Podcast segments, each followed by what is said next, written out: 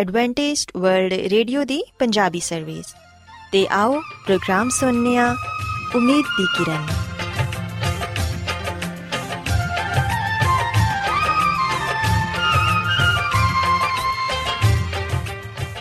ਸਾਥਿਓ, ਮੈਂ ਤੁਹਾਡੀ ਮੇਜ਼ਬਾਨ ਫਰਾ ਸਲੀਮ ਪ੍ਰੋਗਰਾਮ ਉਮੀਦ ਦੀ ਕਿਰਨ ਦੇ ਨਾਲ ਤੁਹਾਡੀ ਖidmat 'ਚ ਹਾਜ਼ਰ ਹਾਂ। ਮੇਰੇ ਵੱਲੋਂ ਪ੍ਰੋਗਰਾਮ ਸੁਣਨ ਵਾਲੇ ਸਾਰੇ ਸਾਥੀਆਂ ਨੂੰ ਮੇਰਾ ਪਿਆਰ ਭਰਾ ਸਲਾਮ, ਕਬੂਲ ਹੋਏ। ਸਾਥਿਓ, ਉਮੀਦ ਕਰਨੀਆ ਕਿ ਤੁਸੀਂ ਸਾਰੇ ਖੁਦਾ ਤਾਲਾ ਦੇ ਫਜ਼ਲੋ ਕਰਮ ਨਾਲ ਖੈਰੀਅਤ ਨਾਲ ਤੇ ਸਾਡੀ ਇਹ ਦੁਆ ਹੈ ਕਿ ਤੁਸੀਂ ਸਦਾ ਖੁਸ਼ ਰਹੋ, ਸਲਾਮਤ ਰਹੋ ਤੇ ਖੁਦਾ ਤਾਲਾ ਤੁਹਾਨੂੰ ਆਪਣੀਆਂ ਬਹੁਤ ਸਾਰੀਆਂ ਬਰਕਤਾਂ ਨਾਲ ਨਵਾਜ਼ੇ ਸਾਥਿਓ, ਇਸ ਤੋਂ ਪਹਿਲਾਂ ਕਿ ਅੱਜ ਦੇ ਪ੍ਰੋਗਰਾਮ ਨੂੰ ਸ਼ੁਰੂ ਕੀਤਾ ਜਾਏ, ਮੈਂ ਚਾਹਾਂਗੀ ਕਿ ਸਭ ਤੋਂ ਪਹਿਲੇ ਤੁਸੀਂ ਪ੍ਰੋਗਰਾਮ ਦੀ ਤਫਸੀਲ ਸੁਣ ਲਵੋ। ਤੇ ਅੱਜ ਦੇ ਪ੍ਰੋਗਰਾਮ ਦੀ ਤਫਸੀਲ ਕੁਝ ਇਸ ਤਰ੍ਹਾਂ ਹੈ ਕਿ ਪ੍ਰੋਗਰਾਮ ਦਾ ਆਗਾਜ਼ ਇੱਕ ਗੀਤ ਨਾਲ ਹੋਏਗਾ। ਤੇ ਗੀਤ ਦੇ ਬਾਅਦ ਸਿਹਤ ਦਾ ਪ੍ਰੋਗਰਾਮ ਤੰਦਰੁਸਤੀ ਹਜ਼ਾਰ ਨਿਮਤ ਤੁਹਾਡੀ ਖidmat 'ਚ ਪੇਸ਼ ਕੀਤਾ ਜਾਏਗਾ ਤੇ ਸਿਹਤ ਦੇ ਹਵਾਲੇ ਤੋਂ ਤੁਹਾਨੂੰ ਮਫੀਦ مشਵਰੇ ਦਿੱਤੇ ਜਾਣਗੇ, ਜਿਨ੍ਹਾਂ ਤੇ ਅਮਲ ਕਰਕੇ ਤੁਸੀਂ ਨਾ ਸਿਰਫ ਆਪਣੀ ਬਲਕਿ ਆਪਣੇ ਖਾਨਦਾਨ ਦੀ ਸਿਹਤ ਦਾ ਵੀ ਖਿਆਲ ਰੱਖ ਸਕਦੇ ਹੋ। ਤੇ ਸਾਥਿਓ, ਪ੍ਰੋਗਰਾਮ ਦੇ ਆਖਿਰ 'ਚ ਖੁਦਾ ਦੇ ਖਾਦਮ ਅਜ਼ਮਤ ਇਮਨੁਅਲ ਖੁਦਾਵੰਦ ਦੇ ਅਲਾਹੀ ਪਾਕਲਾਮ ਚੋਂ ਪੇਗਾਮ ਪੇਸ਼ ਕਰਨਗੇ। ਉਮੀਦ ਕਰਨੀਆ ਕਿ ਅੱਜ ਦੇ ਪੈਗਾਮ ਦੇ ਜ਼ਰੀਏ ਯਕੀਨਨ ਤੁਸੀਂ ਖੁਦਾਵੰਦ ਕੋਲੋਂ ਬਰਕਤ ਪਾਓਗੇ। ਸੋ ਆਓ ਸਾਥੀਓ, ਪ੍ਰੋਗਰਾਮ ਦਾ ਆਗਾਜ਼ ਇਸ ਰੂਹਾਨੀ ਗੀਤ ਨਾਲ ਕਰਦੇ ਹਾਂ। ਆਓ ਇੱਕ ਨਵਾਂ ਗੀਤ ਰੱਬ ਲਈ ਗਾਓ। ਆਓ ਇੱਕ ਨਵਾਂ ਗੀਤ ਰੱਬ ਲਈ ਗਾਓ। ਸਭ ਜੋ ਜ਼ਮੀਨ ਦੇ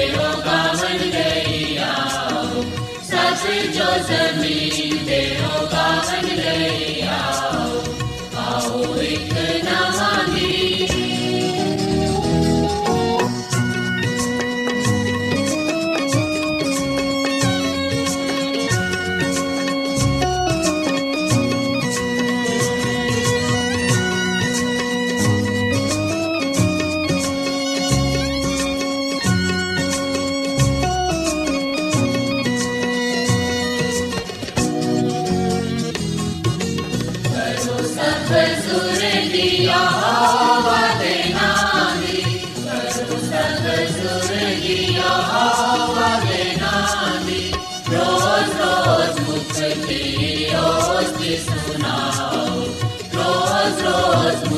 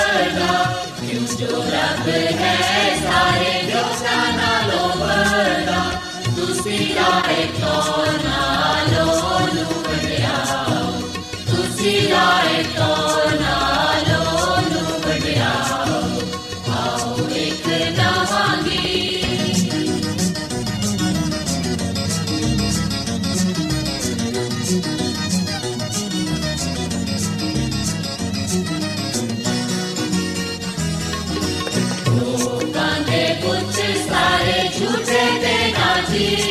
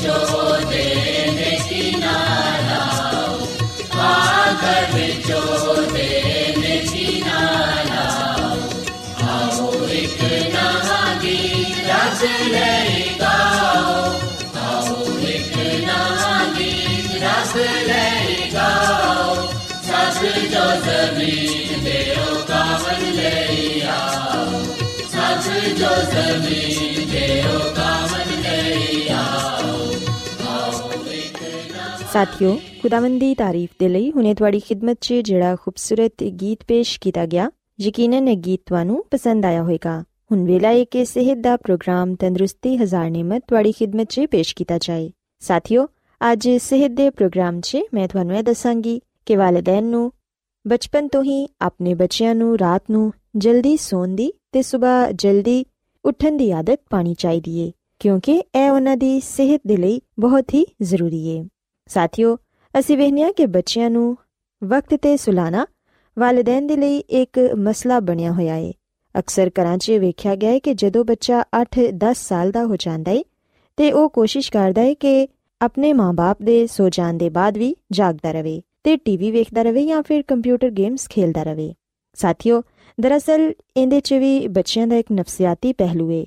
ਬੱਚੇ ਵਾਲਿਦੈਨ ਦੇ ਸੌਣ ਦੇ ਬਾਅਦ ਜਾਗ ਕੇ ਕੁਝ ਕਰਨ ਨੂੰ ਐਡਵੈਂਚਰ ਸਮਝਦੇ ਨੇ। ਤੇ ਫਖਰ ਮਹਿਸੂਸ ਕਰਦੇ ਨੇ ਕਿ ਉਹਨਾਂ ਨੇ ਆਪਣੀ ਮਰਜ਼ੀ ਨਾਲ ਕੁਝ ਕੀਤਾ ਏ। ਜਲਦੀ ਸੌਣ ਦੀ ਆਦਤ ਇੱਕ ਅੱਛੀ ਆਦਤ ਤੇ ਤਰਬੀਅਤ ਦਾ ਹਿੱਸਾ ਹੁੰਦੀ ਏ। ਇਹ ਆਦਤ ਬੱਚਿਆਂ ਨੂੰ ਬਚਪਨ ਦੇ ਜ਼ਮਾਨੇ 'ਚ ਹੀ ਪਾ ਦਿੱਤੀ ਜਾਏ ਤੇ ਹਮੇਸ਼ਾ ਕਾਇਮ ਰਹਿੰਦੀ ਏ। ਸਾਥੀਓ, ਅਕਸਰ ਸਾਡੇ ਬਜ਼ੁਰਗ ਵੀ ਸਾਨੂੰ ਇਹ ਨਸੀਹਤ ਕਰਦੇ ਸਨ ਕਿ ਜਲਦੀ ਸੋ ਜਾਓ ਤੇ ਸਵੇਰ ਜਲਦੀ ਉਠੋ, ਕਿਉਂਕਿ ਇਹ ਸਿਹਤ ਦੇ ਲਈ ਅੱਛਾ ਏ। ਇਸ ਲਈ ਸਾਨੂੰ ਵੀ ਆਪਣੇ ਬੱਚਿਆਂ 'ਚ ਇਹ ਆਦਤ ਮੁੰਤਕਿਲ ਕਰਨ ਦੀ ਜ਼ਰੂਰਤ ਏ। ਬੱਚਿਆਂ ਦੇ ਮਾਰੂਫ ਨਫਸੀਆਤੀ ਡਾਕਟਰ ਕਹਿੰਦੇ ਨੇ ਕਿ ਅਗਰ ਤੁਹਾਡਾ ਬੱਚਾ ਰੋ ਰਿਹਾ ਏ ਤੇ ਉਹਨੂੰ ਰੋਣ ਦਿੱਤਾ ਜਾਏ ਤੇ ਕੋਸ਼ਿਸ਼ ਕੀਤੀ ਜਾਏ ਕਿ ਉਹਨੂੰ ਉਹਦੀ ਮਖਸੂਸ ਜਗ੍ਹਾ ਤੇ ਹੀ ਸੁਲਾਇਆ ਜਾਏ, ਕਿਉਂਕਿ ਉਹ ਇਸ ਮਾਹੌਲ ਤੇ ਉਸ ਮਕਾਮ ਤੋਂ ਅੱਛੀ ਤਰ੍ਹਾਂ ਵਾਕਿਫ ਹੁੰਦਾ ਏ। ਡਾਕਟਰ ਫਰਮਾਉਂਦੇ ਨੇ ਕਿ ਬੱਚੇ ਆਮ ਤੌਰ ਤੇ ਬਹੁਤ ਜ਼ਿਆਦਾ ਮਾਹੌਲ 'ਚ ਟਲ ਜਾਣ ਦੇ ਆਦੀ ਹੁੰਦੇ ਨੇ। ਥੋੜੀ ਦੇਰ ਦੇ ਲਈ ਉਹਨਾਂ ਨੂੰ ਬੇਚੈਨੀ ਤੇ ਹੁੰਦੀ ਏ, ਲੇਕਿਨ ਤੁਸੀਂ ਉਹਨਾਂ ਦੀ ਬੇਚੈਨੀ ਤੋਂ ਪਰੇਸ਼ਾਨ ਨਾ ਹੋਵੋ ਤੇ ਉਹਨਾਂ ਨੂੰ ਸਲਾਨ ਦੀ ਕੋਸ਼ਿਸ਼ ਕਰਦੇ ਰਹੋ। ਤੁਸੀਂ ਵੇਖੋਗੇ ਕਿ ਕੁਝ ਦੇਰ ਦੀ ਕੋਸ਼ਿਸ਼ ਦੇ ਬਾਅਦ ਬੱਚੇ ਨੂੰ ਖੁਦ ਬਖੁਦ ਨੀਂਦ ਆ ਜਾਏਗੀ। ਇਹ ਸਭ ਤੁਹਾਡੇ ਸਮਝਾਨ ਤੇ ਮੁਨਸਰ ਹੈ ਕਿ ਤੁਸੀਂ ਬੱਚੇ ਨੂੰ ਕੀ ਸਿਖਾਇਆ ਏ। ਅਗਰ ਤਰਬੀਅਤ ਦਿੱਤੀ ਏ ਕਿ ਉਹ ਆਪਣੇ ਬਿਸਤਰ ਤੇ ਸੋਏ, ਤੇ ਉਹ ਹਮੇਸ਼ਾ ਬਿਸਤਰ ਤੇ ਹੀ ਸੋਏਗਾ। ਸਾਥੀਓ, ਅਕਸਰ ਮਾਵਾਂ ਰਾਤ ਨੂੰ ਆਪਣੇ ਬੱਚੇ ਨੂੰ ਇਹ ਕਹਿੰਦੀਆਂ ਨੇ ਕਿ ਬੇਟਾ, ਖੁਦਾ ਦੇ ਲਈ ਸੋ ਜਾਓ। ਇੰਨੀ ਰਾਤ ਹੋ ਗਈ ਹੈ ਤੁਸੀਂ ਕੀ ਕਰਦੇ ਫਿਰ ਰਹੇ ਹੋ? ਮਾਵਾਂ ਅਕਸਰ ਆਪਣੇ ਬੱਚਿਆਂ ਨੂੰ ਇਹ ਕਹਿੰਦੀਆਂ ਨੇ ਕਿ ਬੇਟਾ, ਨਾ ਤੇ ਤੂੰ ਦਿਨ ਨੂੰ ਸੋਣਾ ਏ ਤੇ ਰਾਤ ਨੂੰ ਵੀ ਨਹੀਂ ਸੌਂਦਾ। ਇਸ ਤਰ੍ਹਾਂ ਤੇਰੀ ਸਿਹਤ ਖਰਾਬ ਹੋ ਜਾਏਗੀ। ਇਸ ਕਿਸਮ ਦੇ ਜੁਮਲੇ ਅਕਸਰ ਸਾਨੂੰ ਸੁਣਨ ਨੂੰ ਮਿਲਦੇ ਨੇ। ਸਾਥੀਓ, ਹੋ ਸਕਦਾ ਹੈ ਕਿ ਤੁਸੀਂ ਖੁਦ ਵੀ ਆਪਣੇ ਬੱਚਿਆਂ ਦੀ ਇਸ ਹਰਕਤ ਤੋਂ ਪਰੇਸ਼ਾਨ ਹੁੰਦੇ ਹੋਵੋ, ਕਿਉਂਕਿ ਤੁਹਾਡੇ ਸੋ ਜਾਣ ਦੇ ਬਾਅਦ ਵੀ ਅਗਰ ਬੱਚੇ ਜਾਗਦੇ ਰਹਿਣ ਤੇ ਇਹਦੇ ਤੋਂ ਵਾਲਿਦੈਨ ਨੂੰ ਪਰੇਸ਼ਾਨੀ ਹੁੰਦੀ ਏ ਤੇ ਉਹਨਾਂ ਦੀ ਆਪਣੀ ਨੀਂਦ ਵੀ ਖਰਾਬ ਹੁੰਦੀ ਏ। ਸੋ ਇਸ ਲਈ ਜ਼ਰੂਰੀ ਏ ਕਿ ਵਾਲਿਦੈਨ ਬਚਪਨ ਤੋਂ ਹੀ ਆਪਣੇ ਬੱਚਿਆਂ ਨੂੰ ਇਹ ਦੱਸਣ ਕਿ ਜਲਦੀ ਸੋਣਾ ਤੇ ਸਵੇਰ ਜਲਦੀ ਉੱਠਣਾ ਉਹਨਾਂ ਦੀ ਸਿਹਤ ਦੇ ਲਈ ਤੇ ਉਹਨਾਂ ਦੀ ਜ਼ਿੰਦਗੀ ਦੇ ਲਈ ਬਹੁਤ ਹੀ ਮਫੀਦ ਏ। ਬਹੁਤ ਸਾਰੇ ਐਸੇ ਘਰ ਵੀ ਹੁੰਦੇ ਨੇ ਜਿਨ੍ਹਾਂ 'ਚ ਬੱਚੇ ਵਾਲਿਦੈਨ ਦੇ ਨਾਲ ਹੀ ਸੋ ਜਾਂਦੇ ਨੇ, ਪਰ ਕੁਝ ਬੱਚੇ ਬਹੁਤ ਹੀ ਬੇਚੈਨ ਫਿਤਰਤ ਦੇ ਹੁੰਦੇ ਨੇ। ਸੌਂਦੇ ਵੇਲੇ ਪੂਰੇ ਬਿਸਤਰ ਤੇ ਚੱਕਰ ਲਗਾਉਂਦੇ ਰਹਿੰਦੇ ਨੇ, ਉਲਟੇ ਸਿੱਧੇ ਹੱਥ ਪਾਉ ਹਿਲਾਉਂਦੇ ਨੇ, ਜਿੰਦੀ ਵਜ੍ਹਾ ਨਾਲ ਵਾਲਿਦੈਨ ਦੀ ਨੀਂਦ ਵੀ ਖਰਾਬ ਹੁੰਦੀ ਏ। ਸਾਥੀਓ, ਐਸੀ ਸੂਰਤ 'ਚ ਵਾਲਿਦੈਨ ਨੂੰ ਚਾਹੀਦਾ ਹੈ ਕਿ ਬੱਚੇ ਨੂੰ ਕੁਝ ਦਿਨਾਂ ਦੇ ਬਾਅਦ ਅਲੱਗ ਬਿਸਤਰ ਤੇ ਮੁੰਤਕਿਲ ਕਰ ਦਿੱਤਾ ਜਾਏ, ਤਾਂ ਕਿ ਨਾ ਉਹ ਖੁਦ ਬੇਰਾਮ ਹੋਏ ਤੇ ਨਾ ਹੀ ਤੁਸੀਂ ਬੇਰਾਮ ਹੋਵੋ। ਬੱਚੇ ਨੂੰ ਆਪਣੇ ਬਿਸਤਰ ਤੋਂ ਅਲੱਗ ਕਰਨ ਦੀ ਉਮਰ ਆਮ ਤੌਰ ਤੇ 2 ਤੋਂ 3 ਸਾਲ ਹੁੰਦੀ ਏ। ਅਗਰ ਤੁਹਾਡਾ ਬੱਚਾ ਆਪਣੇ ਬਿਸਤਰ ਤੇ ਬੇਰਾਮ ਮਹਿਸੂਸ ਕਰੇ ਤੇ ਤੁਹਾਡੇ ਬਿਸਤਰ ਤੇ ਆਣਾ ਚਾਵੇ, ਤੇ ਇਹਦਾ ਮਤਲਬ ਐਵੇਂ ਕਿ ਹਜੇ ਉਹ ਅਲੱਗਾ ਸੌਣ ਦੇ ਲਈ ਤਿਆਰ ਨਹੀਂ। ਇਹਦੇ ਇਲਾਵਾ ਇੱਕ ਗੱਲ ਹੋਰ ਵੀ ਏ ਕਿ ਕਿਸੇ ਬੱਚੇ ਦੇ ਸੌਣ, ਨਾ ਸੌਣ, ਦੇਰ ਤੱਕ ਜਾਗਣ ਵਗੈਰਾ ਦਾ ਮਾਮਲਾ ਹਰ ਘਰ 'ਚ ਮੁxtਲਿਫ ਅੰਦਾਜ਼ ਤੇ ਨੋਇਤ ਦਾ ਹੋ ਸਕਦਾ ਏ।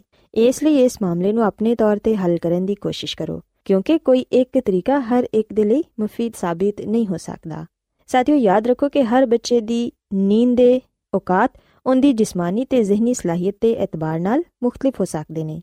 ਬਾਜ਼ ਬੱਚੇ ਸਿਰਫ 5 ਜਾਂ 6 ਘੰਟਿਆਂ ਦੀ ਨੀਂਦ ਲੈਣ ਦੇ ਬਾਵਜੂਦ ਆਪਣੇ ਆਪ ਨੂੰ ਤਾਜ਼ਾਦਮ ਮਹਿਸੂਸ ਕਰਦੇ ਨੇ। ਜਦਕਿ ਕੁਝ ਬੱਚੇ ਇਸ ਤਰ੍ਹਾਂ ਦੇ ਹੁੰਦੇ ਨੇ ਜਿਨ੍ਹਾਂ ਨੂੰ 8-10 ਘੰਟੇ ਦੀ ਨੀਂਦ ਚਾਹੀਦੀ ਹੁੰਦੀ ਏ। ਇਹ ਕੋਈ ਐਸੀ ਤਸ਼ਵੀਸ਼ ਦੀ ਗੱਲ ਨਹੀਂ ਤੇ ਵਾਲਿਦੈਨ ਨੂੰ ਇਹਦੇ ਬਾਰੇ ਪਰੇਸ਼ਾਨ ਹੋਣ ਦੀ ਵੀ ਜ਼ਰੂਰਤ ਨਹੀਂ। ਲੇਕਿਨ ਜਦੋਂ ਤੁਹਾਡਾ ਬੱਚਾ ਸੁਸਤੀ, ਉਦਾਸੀ, ਥੱਕਨ, ਬੇਖੁਆਬੀ ਵਗੈਰਾ ਦਾ ਇਜ਼ਹਾਰ ਕਰੇ ਜਾਂ ਉਹਦਾ ਵਜ਼ਨ ਉਹਦੀ ਉਮਰ ਨਾਲੋਂ ਘੱਟ ਹੋਏ, ਤੇ ਫਿਰ ਐਸੀ ਸੂਰਤ ਤੇ ਆਪਣੇ ਬੱਚੇ ਤੇ ਫੌਰਨ ਤਵੱਜਾ ਦਿਵੋ। ਲੇਕਿਨ ਅਗਰ ਤੁਹਾਡਾ ਬੱਚਾ ਮਾਮੂਲ ਦੇ ਮੁਤਾਬਿਕ ਹੈ ਚਾਕੋ ਚੌਬਨ ਦੇ, ਤਾਜ਼ਾ ਦਮ ਹੈ ਤੇ ਫਿਰ ਪਰੇਸ਼ਾਨੀ ਦੀ ਕੋਈ ਗੱਲ ਨਹੀਂ। ਸਾਥੀਓ, ਅਸੀਂ ਵੇਖਨੀਆ ਕਿ ਬਹੁਤ ਸਾਰੇ ਬੱਚਿਆਂ ਨੂੰ ਰਾਤ ਨੂੰ ਬੁਰੇ ਖਾਬ ਆਉਂਦੇ ਨੇ। ਭਿਆਨਕ ਤੇ ਖੌਫਜ਼ਦਾ ਕਰ ਦੇਣ ਵਾਲੇ ਖਾਬ ਅਕਸਰ ਬੱਚੇ ਦੀ ਨੀਂਦ ਨੂੰ ਖਰਾਬ ਕਰ ਦਿੰਦੇ ਨੇ।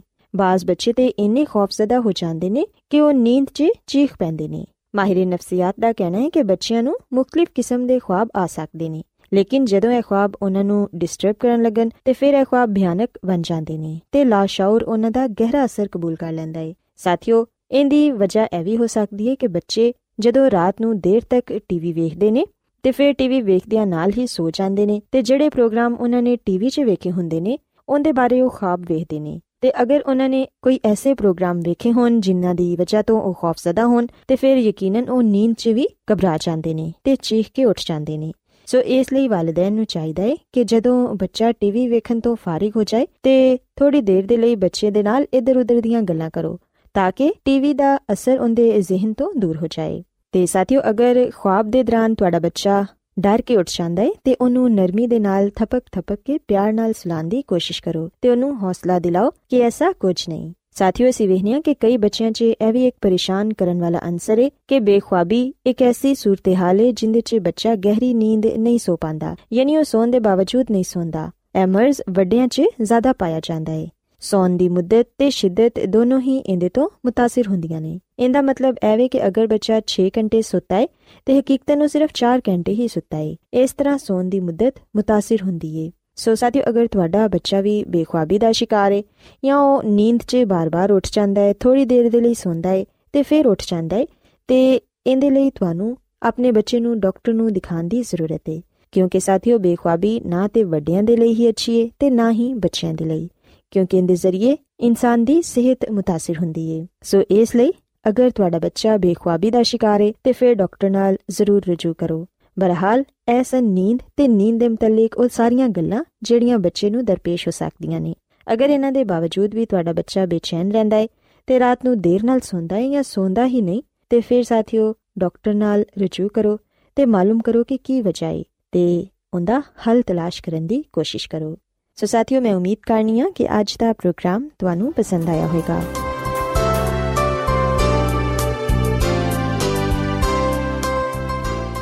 ਰੋਜ਼ਾਨਾ ਐਡਵੈਂਟਿਸਟ ਵਰਲਡ ਰੇਡੀਓ 24 ਘੰਟੇ ਦਾ ਪ੍ਰੋਗਰਾਮ ਜਨੂਬੀ ਏਸ਼ੀਆ ਦੇ ਲਈ ਪੰਜਾਬੀ ਉਰਦੂ ਅੰਗਰੇਜ਼ੀ ਸਿੰਧੀ ਤੇ ਦੂਜੀਆਂ ਬਹੁਤ ਸਾਰੀਆਂ ਜ਼ੁਬਾਨਾਂ ਵਿੱਚ ਨਸ਼ਰ ਕਰਦਾ ਹੈ ਸਿਹਤ ਮਤਵਾਜ਼ਨ ਖੁਰਾਕ تعلیم ਖਾਨਦਾਨੀ ਜ਼ਿੰਦਗੀ ਤੇ ਬਾਈਬਲ ਮੁਕੱਦਸ ਨੂੰ ਸਮਝਣ ਦੇ ਲਈ ਐਡਵੈਂਟਿਸਟ ਵਰਲਡ ਰੇਡੀਓ ਜ਼ਰੂਰ ਸੁਨੋ सामाइन बाइबल मुकदस की तालीमात को मज़ीद सीखने के लिए या अगर आपका कोई सवाल हो तो आप हमसे व्हाट्सएप के ज़रिए इस नंबर पर रबता कर सकते हैं हमारा व्हाट्सएप नंबर है सिफर सिफर नौ दो तीन एक सिफर एक सात छ सात नौ छ दो नंबर एक बार फिर नोट कर लें zero zero nine two three one zero one seven six seven nine six two Adventist world radio ਵੱਲੋਂ ਪ੍ਰੋਗਰਾਮ ਉਮੀਦ ਦੀ ਕਿਰਨ ਨਿਸ਼ਰ ਕੀਤਾ ਜਾ ਰਿਹਾ ਹੈ ਹੁਣ ਵੇਲਾ ਹੈ ਕਿ ਅਸੀਂ ਖੁਦਾ ਦੇ ਪਾਕ ਕਲਾਮ ਚੋਂ ਪੈਗਾਮ ਸੁਣੀਏ ਤੇ ਅੱਜ ਤੁਹਾਡੇ ਲਈ ਪੈਗਾਮ ਖੁਦਾ ਦੇ ਖਾਦਮ ਅਜ਼ਮਤ ਇਮਨੁਅਲ ਪੇਸ਼ ਕਰਨਗੇ। ਤੇ ਆਓ ਆਪਣੇ ਦਿਲਾਂ ਨੂੰ ਤਿਆਰ ਕਰੀਏ ਤੇ ਖੁਦਾ ਦੇ ਕਲਾਮ ਨੂੰ ਸੁਣੀਏ। ਯਿਸੂ ਮਸੀਹ ਦੇ ਜਲਾਲੀ ਤੇ ਪੁਰਫਜ਼ਲ ਨਾਮ ਵਿੱਚ ਸਾਰੇ ਸਾਥੀਆਂ ਨੂੰ ਸਲਾਮ। ਸਾਥੀਓ, ਹੁਣ ਵੇਲੇ ਕਿ ਅਸੀਂ ਖੁਦਾ ਦੇ ਕਲਾਮ ਨੂੰ ਸੁਣੀਏ, ਅੱਜ ਅਸੀਂ ਮੁਕਾਸ਼ਵਾ ਦੀ ਕਿਤਾਬ ਚੋਂ ਇੱਕ ਹੈਰਤ ਅੰਗੇਜ਼ ਪੇਸ਼ਨਗੋਈ ਦੇ ਬਾਰੇ ਜਾਣਾਂਗੇ, ਜਿਹਦਾ ਤਾਲੁਕ ਸਾਡੇ ਈਮਾਨ ਦੇ ਨਾਲ ਹੈ ਸਾਥੀਓ, ਇੱਕ ਦਫਾ ਦਾ ਜ਼ਿਕਰ ਹੈ ਕਿ ਇੱਕ ਹਵਾਈ ਜਹਾਜ਼ ਦੇ ਦਰਵਾਜ਼ੇ ਤੇ ਕੁਝ ਦੋਸਤ ਖੜੇ ਹੋਏ ਸਨ। ਉਹਨਾਂ ਨੇ 12000 ਫੁੱਟ ਦੀ ਬੁਲੰਦੀ ਤੋਂ ਛਲਾਂਗ ਲਗਾਣੀ ਸੀ। ਉਹਨਾਂ ਨੇ ਆਪਣੇ ਨਾਲ ਪੈਰਾਸ਼ੂਟ ਬਨੇ ਹੋਏ ਸਨ ਤੇ ਉਹਨਾਂ ਨੇ ਇਹ ਤਜਰਬਾ ਹਾਸਲ ਕਰਨਾ ਸੀ ਕਿ 12000 ਫੁੱਟ ਦੀ ਬੁਲੰਦੀ ਤੇ ਜਦੋਂ ਪਹੁੰਚਿਆ ਜਾਂਦਾ ਹੈ, ਉਸ ਵੇਲੇ ਕੀ ਮਹਿਸੂਸ ਹੁੰਦਾ ਹੈ। ਸੋ ਉਹਨਾਂ ਦੋਸਤਾਂ ਨੇ ਇੱਕ ਇੱਕ ਕਰਕੇ ਛਲਾਂਗ ਲਗਾਈ ਤੇ ਆਪਣੇ ਪੈਰਾਸ਼ੂਟ ਖੋਲੇ ਤੇ ਹਵਾ ਵਿੱਚ ਉੱਡਣ ਲੱਗੇ। ਪਰ ਉਹਨਾਂ ਦੋਸਤਾਂ, ਪਰ ਉਹਨਾਂ ਚੋਂ ਇੱਕ ਐਸਾ ਸ਼ਖਸ ਸੀ ਜਿਹਦਾ ਪੈਰਾਸ਼ੂਟ ਨਾ ਖੁੱਲ ਪਾਇਆ ਤੇ 50 ਮੀਲ ਫੀ ਘੰਟੇ ਦੀ ਰਫ਼ਤਾਰ ਨਾਲ ਉਹ ਜ਼ਮੀਨ ਵੱਲ ਜਾਂਦੀ ਸੀ ਤੇ ਖੌਫ ਦੀ ਵਜ੍ਹਾ ਤੋਂ ਉਹ ਪਰੇਸ਼ਾਨ ਹੋ ਗਿਆ। ਉਹ ਬੇਹੋਸ਼ ਹੋ ਗਿਆ ਤੇ ਜਿਹੜਾ ਉਹਨਾਂ ਦਾ ਕਮਾਂਡਰ ਸੀ, ਉਹਨੇ ਜਦੋਂ ਵੇਖਿਆ ਕਿ ਸਾਡੇ ਇੱਕ ਦੋਸਤ ਦਾ ਪੈਰਾਸ਼ੂਟ ਨਹੀਂ ਖੁੱਲਿਆ, ਉਸ ਕਮਾਂਡਰ ਨੇ ਜਲਦੀ ਨਾਲ ਉਹਦੇ ਵੱਲ ਰੁਖ ਕੀਤਾ ਤੇ ਜਿਵੇਂ ਹੀ ਉਹ ਉਸ ਸ਼ਖਸ ਤੱਕ ਪਹੁੰਚਿਆ, ਉਹਨੇ ਵੇਖਿਆ ਕਿ ਉਹ ਤੇ ਬੇਹੋਸ਼ ਹੈ ਸੋ ਉਹਨੇ ਉਹਨੂੰ ਆਪਣੇ ਹੱਥਾਂ ਵਿੱਚ ਲਿਆ ਤੇ ਉਹਦੀ ਜਾਨ ਨੂੰ ਬਚਾ ਲਿਆ। ਜਿਹੜੇ ਸ਼ਖਸ ਦੀ ਜਾਨ ਬਚਾਈ ਗਈ, ਜਦੋਂ ਉਹ ਹੋਸ਼ ਵਿੱਚ ਆਇਆ, ਉਸ ਵੇਲੇ ਉਹ ਆਪਣੇ ਕਮਾਂਡਰ ਦਾ ਬੜਾ ਸ਼ੁਕਰਗੁਜ਼ਾਰ ਹੋਇਆ। ਉਹਨੇ ਉਹਦਾ ਸ਼ੁਕਰੀਆ ਅਦਾ ਕੀਤਾ ਤੇ ਉਹ ਹਮੇਸ਼ਾ ਦੇ ਲਈ ਉਹਦਾ ਸ਼ੁਕਰਗੁਜ਼ਾਰ ਸੀ ਕਿ ਕਿਵੇਂ ਉਹਨੇ ਉਹਦੀ ਜਾਨ ਨੂੰ ਬਚਾਇਆ। ਮਸੀਹ ਵਿੱਚ ਮੇਰੇ ਸਾਥੀਓ, ਅਸੀਂ ਜਿਹੜੀ ਦੁਨੀਆ ਵਿੱਚ ਰਹਿੰਦੇ ਪਏ ਆ ਇਹ ਦੁਨੀਆ ਵੀ ਖਤਰੇ ਤੋਂ ਮਹਿਫੂਜ਼ ਨਹੀਂ ਹੈ। ਹਰ ਪਾਸੇ ਅਫਰਾ ਤਫਰੀ ਪਾਈ ਜਾਂਦੀ ਹੈ। ਮੁਸੀਬਤਾਂ, ਪਰੇਸ਼ਾਨੀਆਂ, ਤਕਲੀਫਾਂ ਲੜਾਈ ਝਗੜੇ ਕਤਲੋਗਾਰਤ ਮੌਤ ਪਾਈ ਜਾਂਦੀ ਹੈ। ਆਏ ਰੋਜ਼ ਜ਼ਲਜ਼ਲੇ ਆਉਂਦੇ ਨੇ, ਕੌਮ ਤੇ ਕੌਮ ਚੜਾਈ ਕਰਦੀ ਪਈ ਹੈ ਹਰ ਪਾਸੇ ਬੇਚੈਨੀ ਪਾਈ ਜਾਂਦੀ ਹੈ ਕਤਲੋਗਾਰਤ ਪਾਈ ਜਾਂਦੀ ਪਰ ਇਸ ਤਰ੍ਹਾਂ ਦੇ ਮਾਹੌਲ ਵਿੱਚ ਵੀ ਅਸੀਂ ਖੁਦਾ ਦੇ ਕਲਾਮ ਚੋਂ ਖੁਸ਼ਖਬਰੀ ਦਾ ਪੈਗਾਮ ਪਾਣੇ ਆ ਤੇ ਇਹ ਖੁਸ਼ਖਬਰੀ ਦਾ ਪੈਗਾਮ ਸਾਰੀ ਦੁਨੀਆ ਦੇ ਲਈ ਹੈ ਸਾਥੀਓ, ਯਿਸੂ ਮਸੀਹ ਨੇ ਵੀ ਸਾਡੀ ਹਿਫਾਜ਼ਤ ਵਾਸਤੇ, ਸਾਨੂੰ ਬਚਾਉਣ ਵਾਸਤੇ ਆਪਣੇ ਫਰਿਸ਼ਤਿਆਂ ਨੂੰ ਕਲਿਆ ਹੈ। ਉਹ ਫਰਿਸ਼ਤੇ ਖੁਸ਼ਖਬਰੀ ਦਾ ਵੀ ਪੈਗਾਮ ਪਹੁੰਚਾਉਂਦੇ ਨੇ ਤੇ ਨਾਲ-ਨਾਲ ਸਾਡੀ ਹਿਫਾਜ਼ਤ ਵੀ ਕਰਦੇ ਨੇ। ਮਸੀਹ ਵਿੱਚ ਮੇਰੇ ਸਾਥੀਓ ਮੁਕਾਸ਼ਵਾਦੀ ਕਿਤਾਬ ਵਿੱਚ ਅਸੀਂ ਆਖਰੀ ਜ਼ਮਾਨੇ ਦੇ ਲਈ ਅਹਿਮ ਪੈਗਾਮ ਪਾਣੇ ਆ ਖੁਦਾ ਨੇ ਹਰ ਜ਼ਮਾਨੇ ਵਿੱਚ ਆਪਣਾ ਪੈਗਾਮ ਲੋਕਾਂ ਤੱਕ ਪਹੁੰਚਾਇਆ ਹੈ ਤਾਂ ਕਿ ਲੋਕ ਉਸ ਕਲਾਮ ਨੂੰ ਸੁਣ ਕੇ ਆਪਣੇ ਆਪ ਨੂੰ ਬਚਾ ਲੈਣ।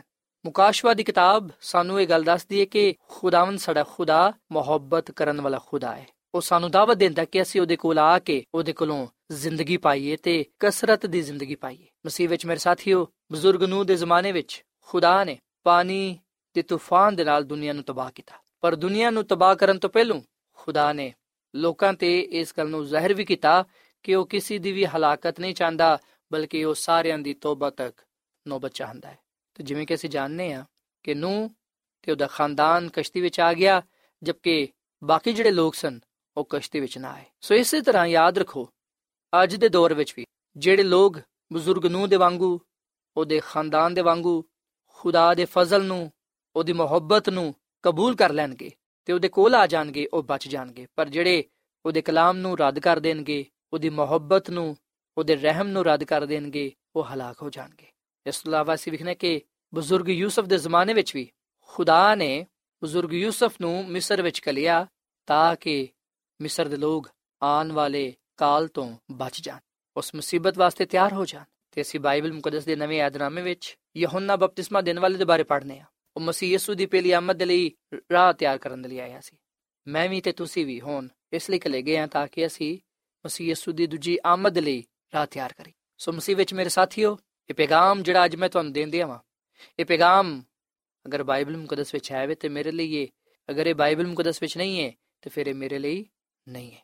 ਸੋ ਜਿਵੇਂ ਕਿ ਮੈਂ ਗੱਲ ਬਿਆਨ ਕਰ ਚੁੱਕਿਆ ਹਾਂ ਕਿ ਮੁਕਾਸ਼ਵਾ ਦੀ ਕਿਤਾਬ ਵਿੱਚ ਆਖਰੀ ਜ਼ਮਾਨੇ ਦੇ ਲਈ ਅਹਿਮ ਪੈਗਾਮ ਪਾਇਆ ਜਾਂਦਾ ਹੈ। ਤੇ ਜ਼ਰੂਰੀ ਹੈ ਕਿ ਅਸੀਂ ਉਸ ਪੈਗਾਮ ਤੋਂ ਵਾਕਿਫ ਹੋਈਏ, ਉਸ ਪੈਗਾਮ ਨੂੰ ਜਾਣੀਏ। ਆਓ ਅਸੀਂ ਇਸ ਆਖਰੀ ਵਕਤ ਦੇ ਪੈਗਾਮ ਨੂੰ ਜਾਣੀਏ, ਜਿਹੜਾ ਕਿ ਸਾਡੇ ਲਈ ਹੈ, ਤੁਹਾਡੇ ਲਈ ਹੈ। ਮੁਕਾਸ਼ਵਾ ਦੀ ਕਿਤਾਬ ਦੇ 14ਵੇਂ ਬਾਬ ਦੀ 6ਵੀਂ ਆਇਤ ਵਿੱਚ ਲਿਖਿਆ ਹੈ। ਫਿਰ ਮੈਂ ਇੱਕ ਹੋਰ ਫਰਿਸ਼ਤੇ ਨੂੰ ਆਸਮਾਨ ਦੇ ਵਿੱਚ ਉੜਦੇ ਹੋਏ ਵਿਖਣਾਵਾ ਜਿਹਦੇ ਕੋਲ ਜ਼ਮੀਨ ਦੇ ਰਹਿਣ ਵਾਲਿਆਂ ਦੇ ਲਈ, ਹਰ ਕੌਮ, ਕਬੀਲਾ, ਅਹਿਲ ਜ਼ੁਬਾਨ ਤੇ ਉਮਤ ਨੂੰ ਸੁਣਾਉਣ ਲਈ ਅਬਦੀ ਖੁਸ਼ਖਬਰੀ ਸੀ।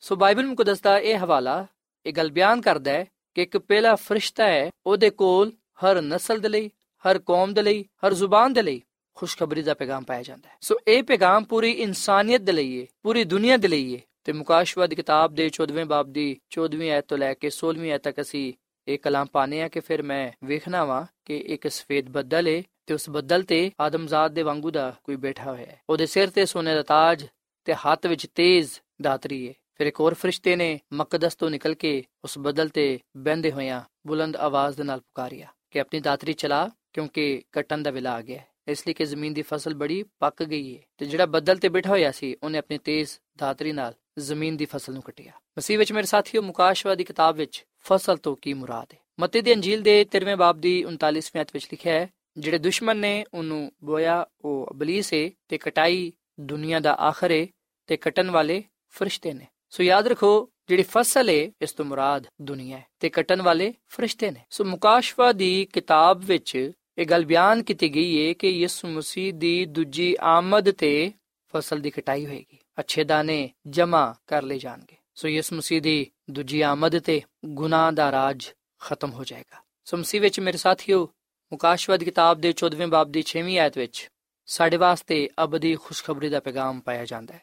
ਤੇ ਖੁਸ਼ਖਬਰੀ ਦਾ ਪੈਗਾਮ ਇਹ ਵੀ ਕਿ ਯਿਸੂ ਮਸੀਹ ਦੇ ਜ਼ਰੀਏ ਨਾਲ ਅਸੀਂ ਗੁਨਾਹਾਂ ਤੋਂ ਮਾਫੀ ਪਾਣੇ ਆ ਅਸੀਂ ਨਜਾਤ ਪਾਣੇ ਆ ਜਿਵੇਂ ਕਿ ਅਸੀਂ ਪਲੂਸ ਰਸੂਲ ਦਾ ਪਹਿਲਾ ਖਤ ਕਰੰਥੀਓਂ ਦੇ ਨਾਮ ਦੇ 15ਵੇਂ ਬਾਬ ਦੀ ਤੀਜੀ ਤੇ ਚੌਥੀ ਆਇਤ ਵਿੱਚ ਪਾਣੇ ਆ ਕਿ ਮੈਂ ਸਭ ਤੋਂ ਪਹਿਲੂ ਤੁਹਾਨੂੰ ਉਹੀ ਗੱਲ ਪਹੁੰਚਾ ਦਿੱਤੀ ਏ, ਜਿਹੜੀ ਮੈਨੂੰ ਪਹੁੰਚੀ ਸੀ ਕਿ ਮਸੀਹ ਯਿਸੂ ਕਿਤਾਬੇ ਮੁਕੱਦਸ ਦੇ ਮੁਤਾਬਿਕ ਸਾਡੇ ਗੁਨਾਹਾਂ ਦੇ ਲਈ ਮੋਇਆ ਤੇ ਦਫਨ ਹੋਇਆ ਤੇ ਤੀਜੇ ਦਿਨ ਕਿਤਾਬੇ ਮੁਕੱਦਸ ਦੇ ਮੁਤਾਬਿਕ ਜੀ ਉਠਿਆ। ਸੋ ਮਸੀਹ ਵਿੱਚ ਮੇਰੇ ਸਾਥੀਓ ਅਬਦੀ ਖੁਸ਼ਖਬਰੀ ਇਹ ਵੇ ਕਿ ਮਸੀਹ ਯਿਸੂ ਸਾਡੇ ਗੁਨਾਹਾਂ ਦੇ ਲਈ ਮਰਿਆ। ਤੇ ਜਦੋਂ ਅਸੀਂ ਇਸ ਗੱਲ ਨੂੰ ਜਾਣ ਜਾਂਦੇ ਆ ਕਿ ਮਸੀਹ ਯਿਸੂ ਸਾਡੇ ਗੁਨਾਹਾਂ ਦੇ ਲਈ ਮਰਿਆ, ਉਸ ਵੇਲੇ ਸਾਡਾ ਕੀ ਰਵਈਆ ਹੁੰਦਾ ਹੈ? ਉਹਦੀ ਮੁਹੱਬਤ ਦਾ ਜਵਾਬ ਅਸੀਂ ਕਿਸ ਤਰ੍ਹਾਂ ਦਿੰਦੇ ਆ ਖੁਦਾ ਨੇ ਤੇ ਦੁਨੀਆ ਦੇ ਨਾਲ ਇਸ ਤਰ੍ਹਾਂ ਦੀ ਮੁਹੱਬਤ ਕੀਤੀ ਕਿ ਉਹਨੇ ਆਪਣਾ ਇਕਲੌਤਾ ਬੇਟਾ ਬਖਸ਼ ਦਿੱਤਾ ਤਾਂ ਕਿ ਜਿਹੜਾ ਕੋਈ ਵੀ ਉਹਦੇ ਤੇ ਈਮਾਨ ਲਿਆਏ ਉਹ ਹਲਾਕ ਨਾ ਹੋਏ, ਬਲਕਿ ਉਹ ਹਮੇਸ਼ਾ ਦੀ ਜ਼ਿੰਦਗੀ ਨੂੰ ਪਾਏ। ਔਰ ਫਿਰ ਮੇਰੇ ਸਾਥੀਓ ਅਬਦੀ ਖੁਸ਼ਖਬਰੀ ਵਿੱਚ ਇੱਕ ਹੋਰ ਗੱਲ ਸ਼ਾਮਿਲ ਹੈ ਤੇ ਉਹ ਹੈ ਮਸੀਹ ਯਸੂ ਦੀ ਕਾਮਿਲ ਜ਼ਿੰਦਗੀ, ਜਿਹੜੀ ਕਿ ਉਹਨੇ ਇਸ ਦੁਨੀਆ ਵਿੱਚ ਗੁਜ਼ਾਰੀ। ਤੇ ਮਸੀਹ ਯਸੂ ਨੇ ਇਸ ਲਈ ਕਾਮਿਲ ਜ਼ਿੰਦਗੀ ਇਸ ਦੁਨੀਆ ਵਿੱਚ ਗੁਜ਼ਾਰੀ ਤਾਂ ਕਿ ਉਹ ਸਾਡੇ ਗੁਨਾਹਾਂ ਨੂੰ ਆਪਣੇ ਉੱਤੇ ਲੈ ਕੇ ਸਲੀਬ ਤੇ ਜਾਨ ਦੇ ਕੇ ਸਾਡੇ ਗੁਨਾਹਾਂ ਦਾ ਕੁਫਾਰਾ ਅਦਾ ਕਰੇ। ਇਸ ਲਈ ਤੇ ਇਹ ਖੁਸ਼ਖਬਰੀ ਹੈ ਕਿ ਯਿਸੂ ਮਸੀਹ ਸਾਡੇ ਗੁਨਾਹਾਂ ਦੇ ਲਈ ਮਰਿਆ ਤੇ ਇਸ ਦੁਨੀਆ ਵਿੱਚ ਉਹਨੇ ਸਾਡੇ ਲਈ ਕਾਮਿਲ ਜ਼ਿੰਦਗੀ ਗੁਜ਼ਾਰੀ। ਤੇ ਤੀਜੀ ਗੱਲ ਜਿਹੜੀ ਇਸ ਖੁਸ਼ਖਬਰੀ ਵਿੱਚ ਸ਼ਾਮਿਲ ਹੈ ਉਹ ਹੈ ਮਸੀਹ ਯਿਸੂ ਮੁਰਦਿਆਂ ਚੋਂ ਜੀ ਉਠਿਆ। ਸੋ ਯਿਸੂ ਮਸੀਹ ਦਾ ਜ਼ਿੰਦਾ ਹੋਣਾ ਇਸ ਗੱਲ ਦਾ ਸਬੂਤ ਹੈ ਕਿ ਸਾਡਾ ਨਜਾਤ ਦੇਹਿੰਦਾ, ਸਾਡਾ ਖੁਦਾਵੰਦ ਖੁਦਾ ਜ਼ਿੰਦਾ ਖੁਦਾ ਹੈ ਔਰ ਫਿਰ ਸਾਥੀਓ ਅਬਦੀ ਖੁਸ਼ਖਬਰੀ ਵਿੱਚ ਚੌਥੀ ਗੱਲ ਜਿਹੜੀ ਸ਼ਾਮਲ ਹੈ ਉਹ ਹੈ ਕਿ ਮਸੀਹ ਯਿਸੂ ਆਸਮਾਨ ਤੇ ਉਠਾਏ ਗਏ। ਉਹ ਇਸ ਵੇਲੇ ਆਸਮਾਨ ਤੇ ਮੌਜੂਦ ਨੇ। ਦੁਨੀਆ ਵਿੱਚ ਜਿੰਨੇ ਵੀ ਨਬੀ, ਪੈਗੰਬਰ, ਰਸੂਲ ਆਏ, ਜਿੰਨੇ ਵੀ ਲੀਡਰ ਆਏ, ਉਹ ਸਾਰੇ ਦੇ ਸਾਰੇ ਮਰੇ। ਤੇ ਅੱਜ ਤੱਕ ਉਹ ਕਬਰਾਂ ਵਿੱਚ ਨੇ। ਫਿਰਾਉਨ ਤੋਂ ਲੈ ਕੇ ਨਬੂਕਤ ਨਜ਼ਰ ਬਾਦਸ਼ਾਹ ਤੱਕ, ਸਿਕੰਦਰ ਆਜ਼ਮ ਤੋਂ ਲੈ ਕੇ ਕੈਸਰ ਤੱਕ, ਨਪੋਲੀਅਨ ਤੋਂ ਲੈ ਕੇ ਹਿਟਲਰ ਤੱਕ, ਸਾਰੇ ਸਾਰੇ ਮਰੇ, ਦਫਨ ਹੋਏ ਤੇ ਅੱਜ ਤੱਕ ਇਹ ਕਬਰਾਂ ਵਿੱਚ ਨੇ। ਪਰ ਸਾਡਾ ਨਜਾਤ ਦੇਹਿੰਦਾ ਖੁਦਾਮ ਦੀ ਸੁਮਸੀ ਜ਼ਿੰਦਾ ਹੈ। ਉਹ ਆਸਮਾਨ ਤੇ ਮੌਜੂਦ ਹੈ ਸਾਡੀ ਸ਼ਫਾਇਤ ਦੇ ਲਈ, ਸਾਨੂੰ ਨਜਾਤ ਤੇ ਅਬਦੀ ਜ਼ਿੰਦਗੀ ਦੇਣ ਦੇ ਲਈ। ਸੁਮਸੀ ਵਿੱਚ ਮੇਰੇ ਸਾਥੀਓ ਯਿਸੂ ਮਸੀਹ ਵਿੱਚ ਅਸੀਂ ਜ਼ਿੰਦਗੀ ਪਾਣੇ ਆ ਤੇ ਕਸਰਤ ਦੀ ਜ਼ਿੰਦਗੀ ਪਾਣੇ ਆ। ਸੋ ਮੁਕਾਸ਼ਵਾ ਦੀ ਕਿਤਾਬ ਦੇ 14ਵੇਂ ਬਾਬ ਦੀ 7ਵੀਂ ਆਇਤ ਵਿੱਚ ਅਸੀਂ ਮਜ਼ੀਦ ਇਹ ਗੱਲ ਪੜ੍ਹਨੇ ਆ ਕਿ ਉਸ ਫਰਿਸ਼ਤੇ ਨੇ ਬੁਲੰਦ ਆਵਾਜ਼ ਨਾਲ ਕਿਹਾ ਕਿ ਖੁਦਾ ਕੋਲੋਂ ਡਰੋ, ਉਹਦੀ ਤਮਜੀਦ ਕਰੋ, ਕਿਉਂਕਿ ਉਹਦੀ ਅਦਾਲਤ ਦਾ ਵਕਤ ਆ ਪਹੁੰਚਿਆ ਸੋ ਮਸੀਹ ਵਿੱਚ ਮੇਰੇ ਸਾਥੀਓ, ਉਹਦੀ ਅਦਾਲਤ ਦਾ ਵੇਲਾ ਆ ਪਹੁੰਚਿਆ ਹੈ। ਇਸ ਲਈ ਅਸੀਂ ਉਹਦੀ ਹੀ ਇਬਾਦਤ ਕਰੀਏ, ਜਿਨੇ ਆਸਮਾਨ, ਜ਼ਮੀਨ, ਸਮੁੰਦਰ ਤੇ ਪਾਣੀ ਦੇ ਚਸ਼ਮੇ ਪੈਦਾ ਕੀਤੇ ਨੇ। ਸੋ ਹੁਣ ਸਵਾਲ ਇਹ ਪੈਦਾ ਹੁੰਦਾ ਹੈ ਕਿ ਡਰਨ ਤੋਂ ਕੀ ਮੁਰਾਦ ਹੈ? ਯਾਦ ਰੱਖਿਆ ਜੇ ਕਿ ਖੁਦਾ ਤੋਂ ਡਰਨ ਦਾ ਮਤਲਬ ਹੈ ਉਹਦੀ ਫਰਮਾਬਰਦਾਰੀ ਕਰਨਾ, ਉਹਦੀ ਤਾਜ਼ੀਮ ਕਰਨਾ, ਉਹਦੀ ਪੈਰਵੀ ਕਰਨਾ। ਇਸ ਲਈ ਪਾਕਲਾਂ ਵਿੱਚ ਬਾਰ-ਬਾਰ ਇਹ ਗੱਲ ਕਹੀ ਗਈ ਹੈ ਕਿ ਅਸੀਂ ਉਹਦੀ ਪੈਰਵੀ ਕਰੀਏ, ਉਹਦੇ ਹੁਕਮਾਂ ਨੂੰ ਮੰਨੀਏ, ਉਹਦੇ ਨਾਮ ਨੂੰ ਇੱਜ਼ਤ ਜਲਾਲ ਦਈਏ। ਸੋ ਅਸੀਂ ਉਹਦੀ ਹੀ ਇਬਾਦਤ ਕਰੀਏ, ਜਿਨੇ ਆਸਮਾਨ, ਜ਼ਮੀਨ, ਸਮੁੰਦਰ ਤੇ ਪਾਣੀ ਤੇ ਚਸ਼ਮੇ ਪੈਦਾ ਕੀਤੇ ਨੇ। ਸੋ ਇਸ ਪਹਿਲੇ ਫਰਿਸ਼ਤੇ ਦੇ ਪੈਗਾਮ ਵਿੱਚ ਅਸੀਂ ਖੁਦਾ ਦੀ ਅਤਾਤ ਦੇ ਬਾਰੇ ਪੜ੍ਹਨੇ ਆ ਕਿ ਅਸੀਂ ਉਹਦੀ ਪੂਰੀ ਪੈਰਵੀ ਕਰੀਏ ਉਹਦੇ ਨਾਲ ਵਫਾਦਾਰ ਰਹੀਏ। ਦੂਜੀ ਗੱਲ ਇਹ ਕਿ ਉਹਦੀ ਤਮਜੀਦ ਕਰੀਏ, ਕਿਉਂਕਿ ਉਹਦੀ ਅਦਾਲਤ ਦਾ ਵੇਲਾ ਪਹੁੰਚਿਆ ਉਹਦੀ ਤਮਜੀਦ ਕਰਨ ਤੋਂ ਕੀ ਮੁਰਾਦ ਹੈ? ਯਾਨੀ ਕਿ ਉਹਨੂੰ ਇੱਜ਼ਤ ਤੇ ਜਲਾਲ ਦੇਣ ਤੋਂ ਕੀ ਮੁਰਾਦ ਹੈ? ਇਸ ਤੋਂ ਮੁਰਾਦ ਹੈ ਕਿ ਆਪਣੇ ਚਾਲ ਚਲਨ ਤੋਂ, ਆਪਣੀ ਜ਼ਿੰਦਗੀ ਤੋਂ ਉਹਦੀ ਤਾਜ਼ੀਮ ਕਰਨਾ, ਉਹਦੇ ਜਲਾਲ ਨੂੰ ਜ਼ਾਹਿਰ ਕਰਨਾ। ਔਰ ਫਿਰ ਅਸੀਂ ਵੇਖਨੇ ਕਿ ਬਾਈਬਲ ਮੁਕੱਦਸ ਵਿੱਚ ਇਹ ਗੱਲ ਕਹੀ ਗਈ ਹੈ ਕਿ ਉਹਦੀ ਹੀ ਇਬਾਦਤ ਕਰੋ। ਸੋ ਅਸੀਂ ਉਹਦੀ ਹੀ ਇਬਾਦਤ ਕਰੀਏ ਜਿਹੜਾ ਕਿ ਆਸਮਾਨ ਤੇ ਜ਼ਮੀਨ ਦਾ ਖਾਲਿਕ ਤੇ ਮਾਲਿਕ ਹੈ। ਯਾਦ ਰੱਖੋ, ਖੁਦਾ ਨੇ ਸਾਨੂੰ ਬਣਾਇਆ ਹੈ। ਅਸੀਂ ਜਾਨਵਰਾਂ ਤੋਂ ਪੈਦਾ ਨਹੀਂ ਹੋਏ। ਜਿਵੇਂ ਕਿ ਡਾਰਵਨ ਦਾ ਨਜ਼ਰੀਆ ਹੈ ਕਿ ਜਿਹੜਾ ਇਨਸਾਨ ਹੈ, ਉਹ ਬਾਂਦਰ ਤੋਂ ਬਣਿਆ ਹੈ, ਜਾਨਵਰ ਤੋਂ, ਜਦਕਿ ਇੰਜ, ਜਦਕਿ ਇਸ ਤਰ੍ਹਾਂ ਦੀ ਗੱਲ ਨਹੀਂ ਹੈ। ਸਾਨੂੰ ਬਣਾਉਣ ਵਾਲਾ ਖੁਦਾ ਹੈ। ਅਸੀਂ ਖੁਦਾ ਦੇ ਹੱਥ ਦੀ ਕਾਰਾਗਰੀ ਹਾਂ। ਸੋ ਮਸੀਹ ਵਿੱਚ ਮੇਰੇ ਸਾਥੀਓ, ਖੁਦਾ ਨੇ ਸਾਨੂੰ ਇਸ ਲਈ ਬਣਾਇਆ ਹੈ ਕਿ ਅਸੀਂ ਉਹਦੀ ਤਮਜੀਦ ਕਰੀਏ, ਉਹਦੀ ਇਬਾਦਤ ਕਰੀਏ, ਉਹਦੇ ਨਾਮ ਨੂੰ ਇੱਜ਼ਤ ਤੇ ਜਲਾਲ ਦਈਏ। ਮੁਕਾਸ਼ਵਤ ਕਿਤਾਬ ਦੇ ਚੌਥੇ ਬਾਬ ਦੀ 11ਵੀਂ ਅਧ ਵਿੱਚ ਲਿਖਿਆ ਹੈ, ਐ ਸਾਡੇ ਖੁਦਾਵੰਦ ਖੁਦਾ ਤੋਂ ਹੀ ਤਮਜੀਦ, ਇੱਜ਼ਤ ਕੁਦਰਤ ਦੇ ਲਾਇਕ ਹੈ, ਕਿਉਂਕਿ ਤੂੰ ਹੀ ਸਾਰੀਆਂ ਸ਼ੈਵਾਂ ਪੈਦਾ ਕੀਤੀਆਂ ਨੇ, ਉਹ ਤੇਰੀ ਹੀ ਮਰਜ਼ੀ ਤੋਂ ਨੇ ਤੇ ਪੈਦਾ ਹੋਈਆਂ। ਸੋ ਅਸਾਂ ਖੁਦਾ ਦੀ ਪ੍ਰਸਤਿਸ਼ ਕਰਨੀ ਹੈ, ਖੁਦਾ ਦੀ ਇਬਾਦਤ ਕਰਨੀ ਹੈ, ਕਿਉਂਕਿ ਉਹਦੀ ਅਦਾਲਤ ਦਾ ਵੇਲਾ ਪਹੁੰਚਿਆ ਸੋ ਮਸੀਹ ਵਿੱਚ ਮੇਰੇ ਸਾਥੀਓ, ਬੇਸ਼ੱਕ ਖੁਦਾ ਦਾ ਕਲਾਮ ਸਾਨੂੰ ਇਹ ਗੱਲ ਦੱਸਦਾ ਹੈ ਕਿ ਗੁਨਾਹ ਦੀ ਮਜ਼ਦੂਰੀ ਮੌਤ ਹੈ, ਪਰ ਯਾਦ ਰੱਖੋ, ਮਸੀਹ ਯਿਸੂ ਦਾ ਫਜ਼ਲ ਸਾਨੂੰ ਬਚਾਉਣ ਦੀ ਕੁਦਰਤ ਰੱਖਦਾ ਹੈ। ਅਗਰ ਅਸੀਂ ਆਪਣੇ ਗੁਨਾਹਾਂ ਦੇ ਇਕਰਾਰ ਕਰੀਏ ਤੇ ਉਹਦੇ ਕੋਲ ਆਪਣੇ ਗੁਨਾਹਾਂ ਦੀ ਮਾਫੀ ਮੰਗੀਏ, ਤੇ ਫਿਰ ਉਹ ਸਾਡੇ ਗੁਨਾਹਾਂ ਨੂੰ ਮਾਫ ਕਰਨ ਤੇ ਸਾਨੂੰ ਸਾਰੇ ਨਾਰਾਜ਼ਗੀ ਤੋਂ ਪਾਕ ਕਰਨ ਵਿੱਚ ਸੱਚਾ ਤੇ ਆਦਿਲ ਹੈ ਸੋ ਆਓ ਸਾਥੀਓ, ਅਸੀਂ ਇਸ ਗੱਲ ਨੂੰ ਜਾਣੀਏ, ਇਸ ਗੱਲ ਨੂੰ ਸਿੱਖੀਏ ਕਿ ਖੁਦਾਵੰਦ ਸਾਡਾ ਖੁਦਾ ਸਾਨੂੰ ਆਪਣੀ ਇਬਾਦਤ ਦੇ ਲਈ ਬੁਲਾਉਂਦਾ ਹੈ ਅਸੀਂ ਉਹਦੀ ਇਬਾਦਤ ਕਰੀਏ।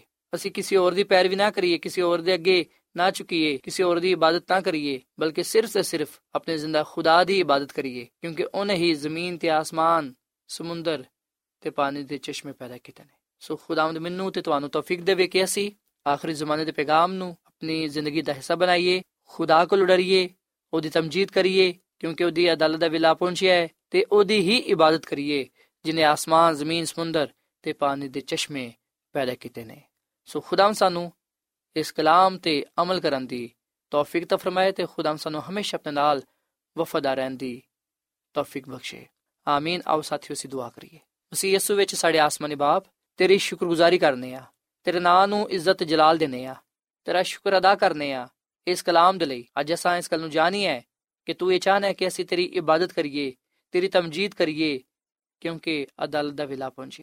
ਅਸੀਂ ਸਿਰਫ ਉਹਦੀ ਹੀ ਇਬਾਦਤ ਕਰੀਏ ਜਿਨੇ ਆਸਮਾਨ, ਜ਼ਮੀਨ, ਸਮੁੰਦਰ ਤੇ ਪਾਣੀ ਦੇ ਚਸ਼ਮੇ ਪੈਦਾ ਕੀਤੇ ਨੇ। ਐ ਖੁਦਾਵੰ ਤੂੰ ਇਹਨਾਂ ਨੂੰ ਬੜੀ ਬਰਕਤ ਦੇ। ਇਹਨਾਂ ਦੇ ਖਾਨਦਾਨਾਂ ਨੂੰ ਬੜੀ ਬਰਕਤ ਦੇ। ਇਹਨਾਂ ਦੇ ਰੋਜ਼ਗਾਰ ਵਿੱਚ, ਕਾਰੋਬਾਰ ਵਿੱਚ ਬੜੀ ਬਰਕਤ ਹੋਏ। ਐ ਖੁਦਾਵੰਦ, ਸਾਨੂੰ ਤੂੰ ਹਮੇਸ਼ਾ ਆਪਣੇ ਨਾਲ ਵਫਾਦਾਰ ਰਹਿਣ ਦੀ ਤੌਫੀਕ ਤਾ ਫਰਮਾ ਤੇ ਸਾਨੂੰ ਆਪਣੇ ਜਲਾਲ ਦੇ ਲਈ ਇਸਤੇਮਾਲ ਕਰ। ਕਿਉਂਕਿ ਇਹ ਦੁਆ ਮੰਗ ਲੈਨੇ ਆ ਆਪਣੇ ਖੁਦਾਵੰਦ ਮਸੀਹ ਯਿਸੂ ਦੇ ਨਾਮ ਵਿੱਚ। ਆਮੀਨ।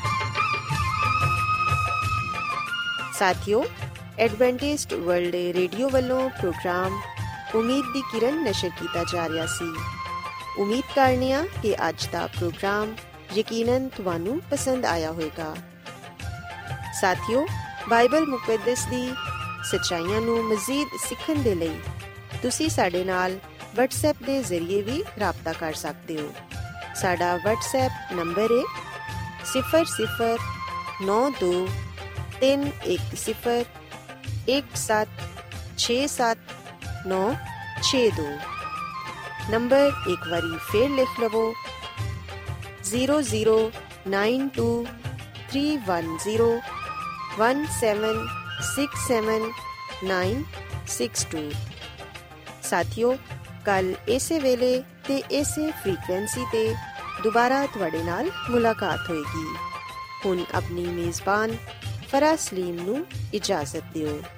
ਰੱਬ ਰਾਖਾ।